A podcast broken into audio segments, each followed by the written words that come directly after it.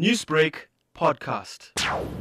We were delighted to join the community of Verulam and surrounding areas to hand over their stage of the art fire station, uh, which has costed the municipality 27 million rands. It has got all the equipment and the vehicles that are required for all emergencies.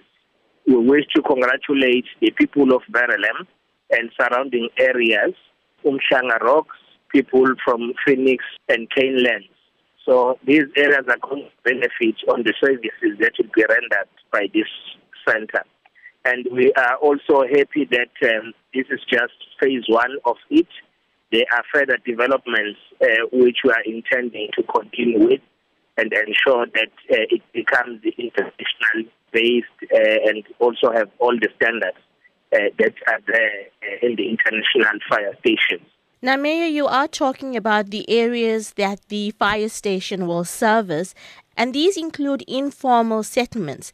Now, as we are coming closer to winter, it is normally known as the fire season because people make use of electric blankets, fire indoors to try and keep warm, and we do see fires spreading throughout informal settlements in the winter months. Is this one of the reasoning behind why the station was built in Verulam?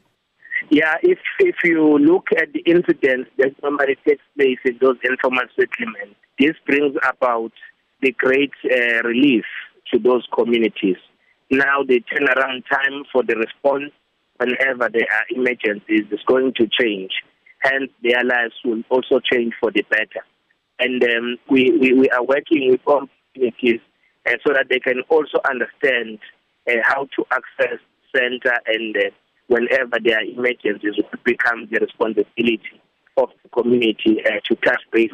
Newsbreak, Lotus FM, powered by SABC News.